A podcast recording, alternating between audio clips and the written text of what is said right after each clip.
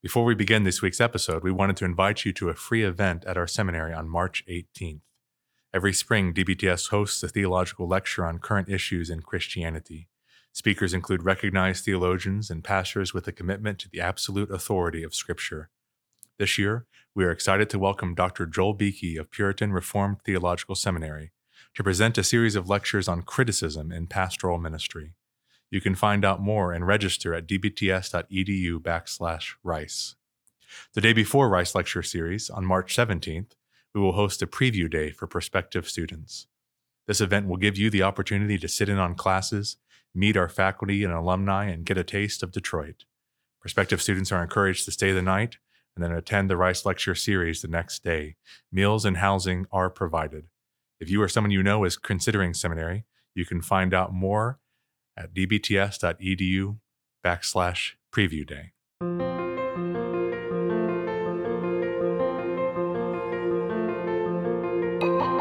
Greetings and welcome to another episode of Theologically Driven, a podcast for those who want to know God through His Word and have that knowledge drive their decisions. This podcast is brought to you by Detroit Baptist Theological Seminary, a seminary devoted to exalting God by expounding His Word. You can learn more at dbts.edu. I'm Ben Edwards, Dean of Detroit Baptist Theological Seminary, and in this episode, we'll be discussing a new book, Covenantal and Dispensational Theologies. My guest this week is Dr. Mark Snoeberger, Professor of Systematic Theology and Apologetics here at DBTS. Dr. Snoeberger, thanks for joining us today.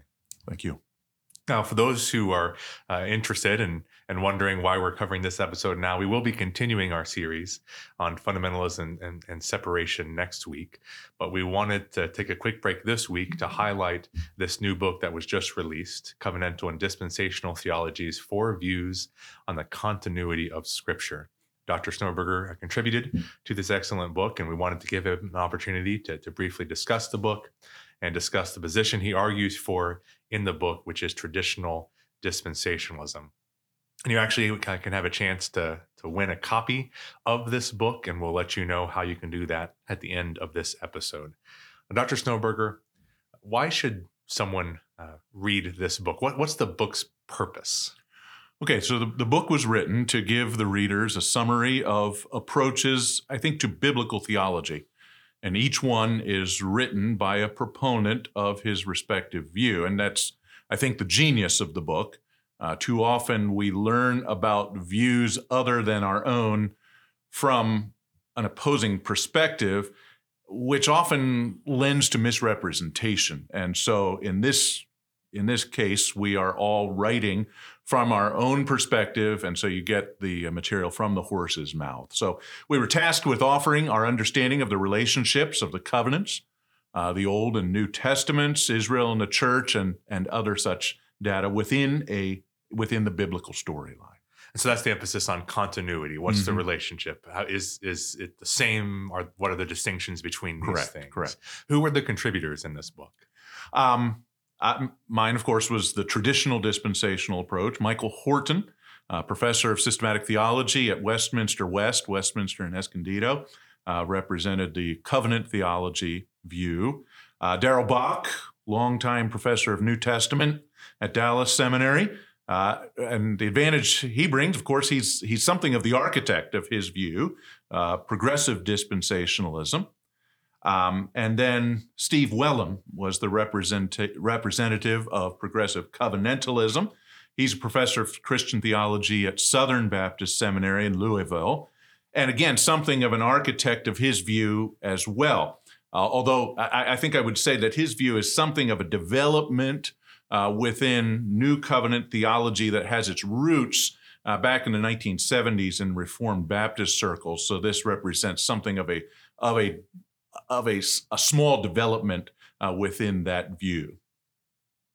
Now, why only four views? Is that are these the only views out there? Are there actually other views that could have been included in this book? Right. Yeah, that's been one of the criticisms that's been leveled against the book I've seen already is that there are really two views that perhaps could and should have been represented here.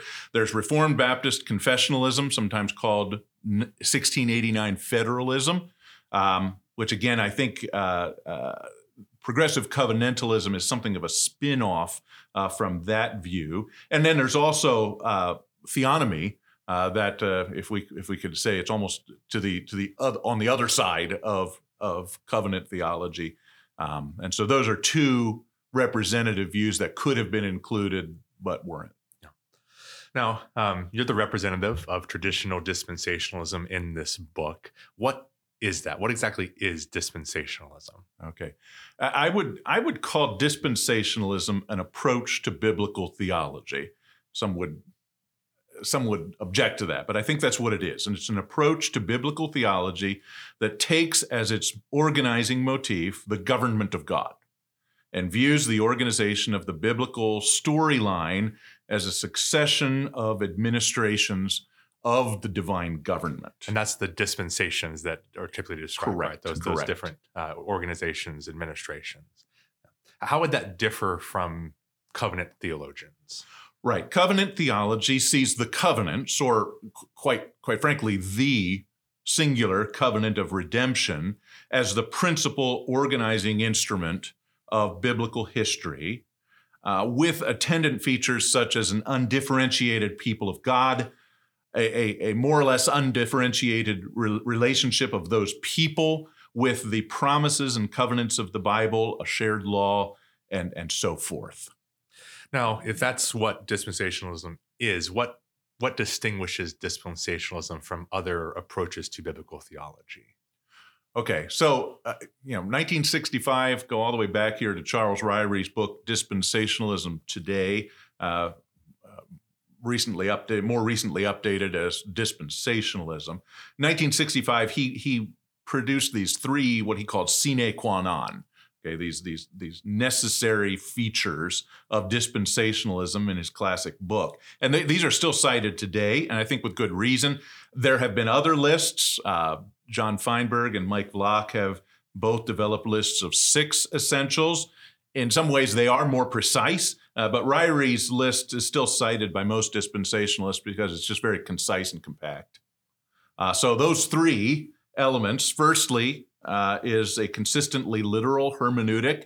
Um, I like to use the word an originalist hermeneutic. That's, a, I think, a more precise term that has become known in discussions of interpretation of the U.S. Constitution and other legal documents. And I think it's a very it's a more precise term than literal. Uh, there, there's just been a, a, a, litany of words that have been used over the years: uh, normal, plain, grammatical, historical, and so forth. I think originalism sort of captures that idea. And so the idea here is that we don't need to resort to spiritual readings of the Bible, and especially of the Old Testament, such as allegory or typology or sensus plenior, or even complementary readings of the Old Testament promises in order to make a sense of them or to establish continuity between the two halves of the Bible. And that's because the Old Testament, like the U.S. Constitution and other documents, can be understood on its own terms, doesn't need to be updated or reinterpreted in view of other developments, later developments. So that's number one a, an originalist hermeneutic. Second is a distinction between Israel and the church. Uh, Israel is a theocratic state that is populated almost entirely by ethnic Jews. It's an elect community of a sort, but not a redeemed community. And there's there's where we're going to see a, a distinction here that's going to come back later, I think, in our in our podcast here. Um, they they are a people of God as the church is a people of God, but they are a people of a different sort uh, because there is not a redeemed community. Uh, most of them were unbelievers. What united them was ethnicity, uh, the rite of circumcision, civil structures such as a law, a king, even geographic borders, and they also had a state religion, although sometimes it wasn't enforced very well, but uh, they, they had a state religion. The church, on the other hand, is a strictly religious assembly and a redeemed one, which is why Baptists, with their emphasis on regenerate church membership and credo baptism, have tended to back away at least some degree from the most classical forms of Reformed theology. That doesn't mean that all Baptists are dispensational, but at all see at least some discontinuity between Israel and the church at some level. Uh, because what unites the church is not ethnicity, but a common faith, believers' baptism and a common mission. And uh, what's absent in the church then are unifying features of a civil variety. In fact, Baptists have traditionally had a very strong emphasis on the separation of church and state. Um, and, and, that idea it, it, for the Old Testament Israelite would be so much nonsense, the separation of church and state as we know it today. And all this then comes around to us. And here's Ryrie's third point, which has been dismissed from many people's lists, but in some ways, I think maybe the most important of, of the, the three elements that uh, Ryrie gives is that there's more going on in the biblical storyline than an outworking of a covenant of redemption. So instead of seeing biblical history principally as redemptive history or a history of the saving acts of God, dispensationalists see biblical history as a history of the rule of God, the government of God. So it starts with a dominion mandate, with Adam as king of the earth. That's how Psalm 8 describes him. Ruling each day at the behest of God, and uh, he consulted with him daily in the, in the cool of the day. And then it ends the whole the Bible biblical storylines with a city of God not made by hands, descending from heaven in spectacular glory onto a new earth in which there's neither sin nor any need for redemption, and will continue forever in that state. And so the entry of sin and shame and uh, the theme of redemption add incredible color and intrigue to the biblical storyline. Surely we don't want to minimize those things, but I think we make a mistake if we make that the unifying center of all that God is doing. I, I think re- redemption ends up just being a little bit too narrow and creature centric uh, to serve as the center of all that God's doing. Now, now Ryrie, I believe, refers to that as the glory of God yeah. being the goal. And, and that's many people say, well, all of us believe the right. glory of God's the goal, but we're saying specifically the glory of God in his rule over right. the created order, not necessarily just the glory of God in his saving of yes. people. Yeah, that was ex- that, he explains that in his book. Uh, I think it's been unfortunate that that's sort of been reduced to a doxological center. I, I think that reduces what Ryrie says a little bit too much. What he's saying is there is, and everybody, everybody who's a Christian, I think, has to say that doxology, the glory of God, is the center. But the question is not whether doxology is the center, but how is it that God receives glory?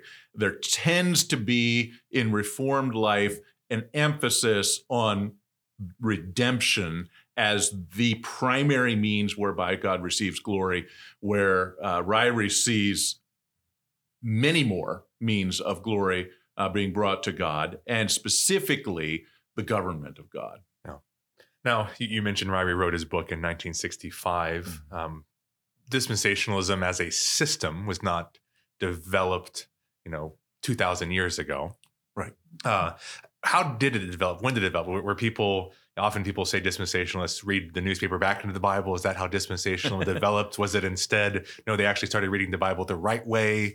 Uh, how, how did it develop? When did it develop? Yeah, I'd like to think it's because they started reading their Bibles better. But, eh, but there is a sense in which historical factors, zeitgeist, uh, produced dispensationalism. You know, perhaps I could say that um, social and civil factors forced people back into their Bibles to look for solutions to the problems of the day that weren't being supplied uh, by the organized churches of that day. And so, so it led, I think, to a reassessment of the, the tidy continuities that had marked federal theology, which dominated really from the beginning of the 17th to the beginning of the 19th century. So, really, 200 years of Protestant history are dominated uh, by federal theology.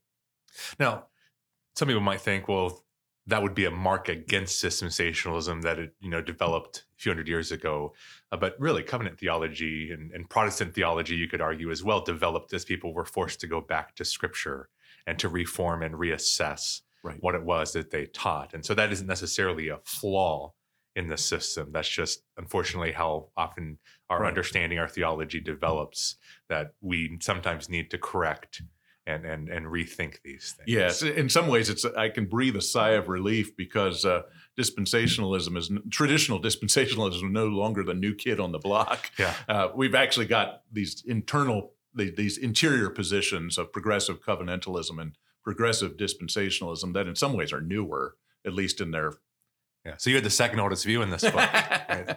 It's nice.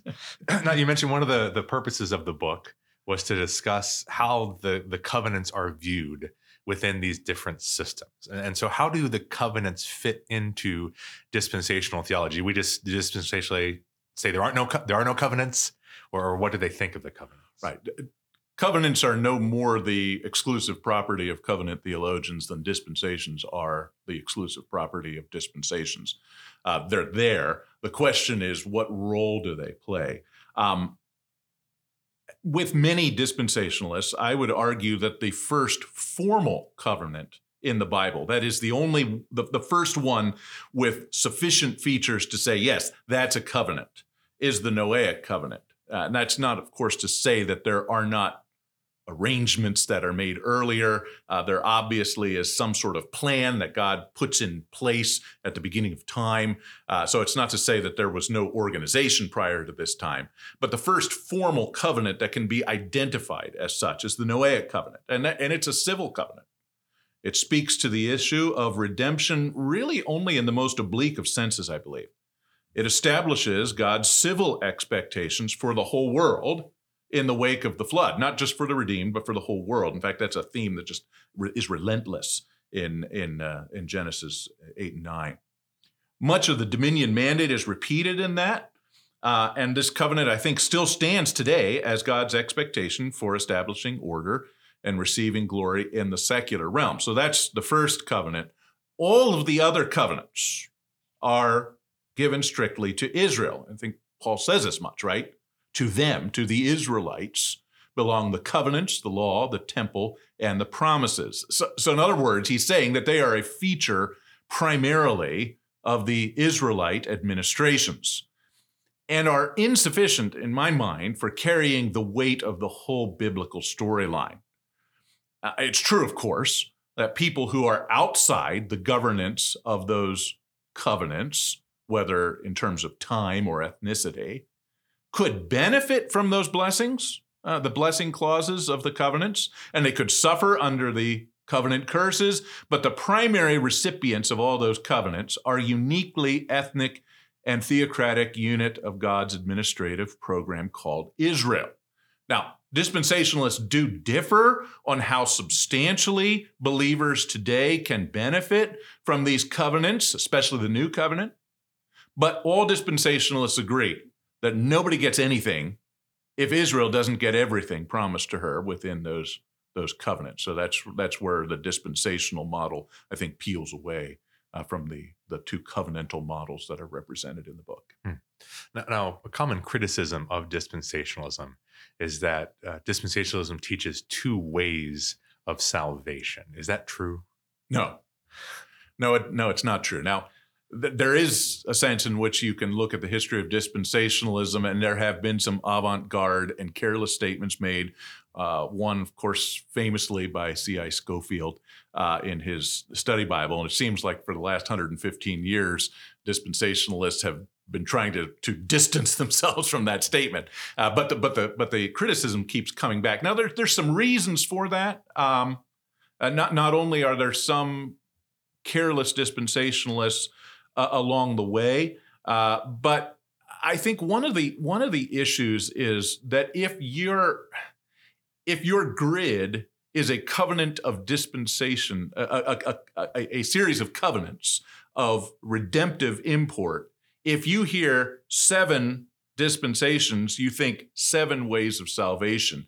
And I think that's one of the things that's just been very difficult uh, to, to communicate that we're, we're talking apples and oranges we're talking about seven administrative uh, expressions of the divine government, not seven ways of redemption. Hmm. Now, uh, you mentioned that many people think dispensationalism believe in two ways of salvation. Uh, it seems, by and large, a lot of people have false views of what dispensationalism teaches, what dispensationalists hold to. Why do you think there is such a poor understanding of dispensationalism within, uh, at least within certainly the the more young restless reformed movement, yeah. that kind of uh, realm? And that's a good question. And it, it the incubation of dispensationalism during the last half of the 19th century was at a in a, at a troubled juncture in the church. This is a an anti-confessionalist period. Uh, the uh, d- the fundamentalists are abandoning the denominations, and in doing so, they became somewhat vulnerable, I think, to error. And there are some errors that grew up together with dispensationalism. Uh, so, for instance, Arminianism was was a a, a feature. Keswick theology uh, was a feature of the theology uh, that was often held in conjunction with dispensationalism. But but I don't think it was as some sort of a necessary uh, element of dispensationalism. They just happened to grow up together. Um, and, and, also, I think there's there's some who have uh, within the dispensational community that have abandoned uh, federal headship, um, or what what you know my professor back in in seminary called representative headship. He didn't want to use the term federal because uh, that that implies the the foedus or the the covenant. But he did recognize that Adam was designated by God to be the federal head, the representative head of the human race, and that Jesus, the second Adam, was the representative of those he of of of, of the elect as well.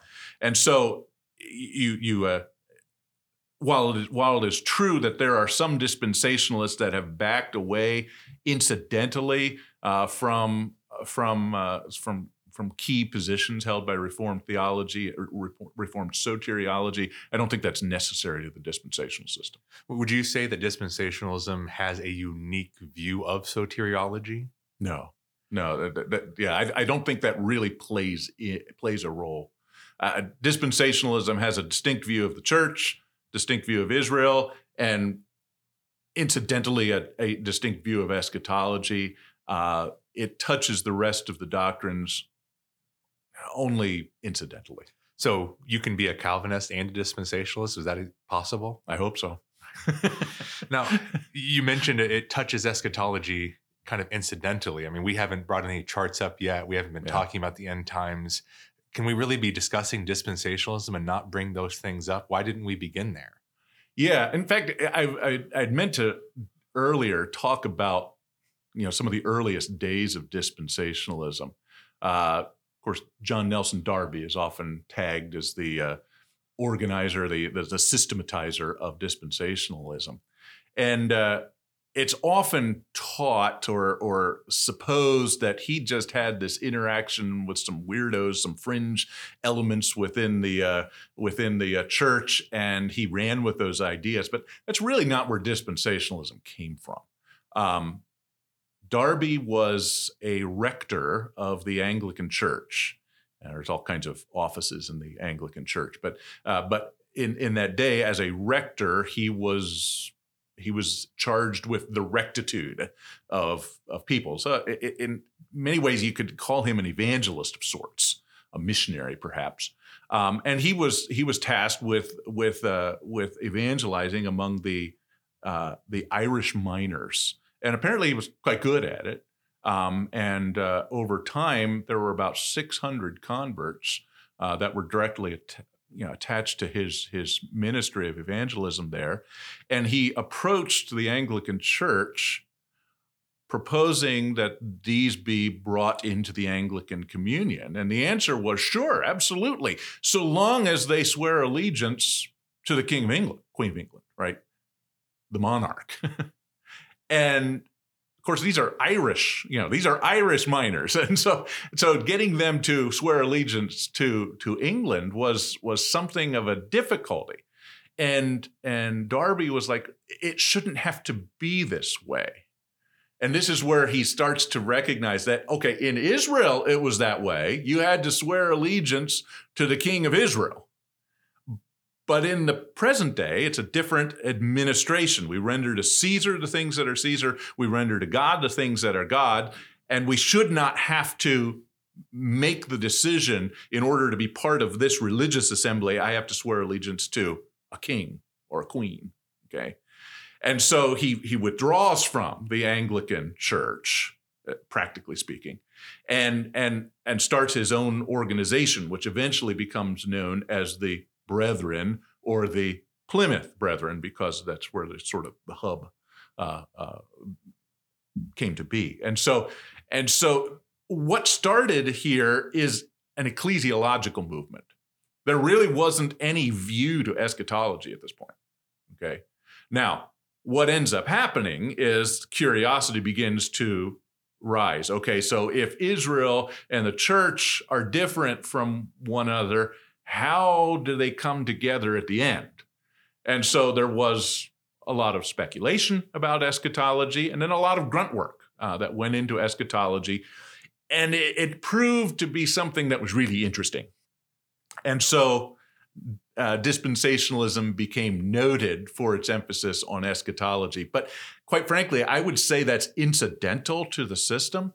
Okay. In fact, I, have taught I've taught dispensationalism at Detroit for 15 years. I have a section at the end on eschatology, but I've never gotten to it because I, I just don't think it's really an essential part of the dispensational uh, system. They, they do have a distinct eschatology, but I don't think it's essential to the dis- dispensational system. It's not what's driving the system; no, it's the it's outworking yes, of the system. Correct.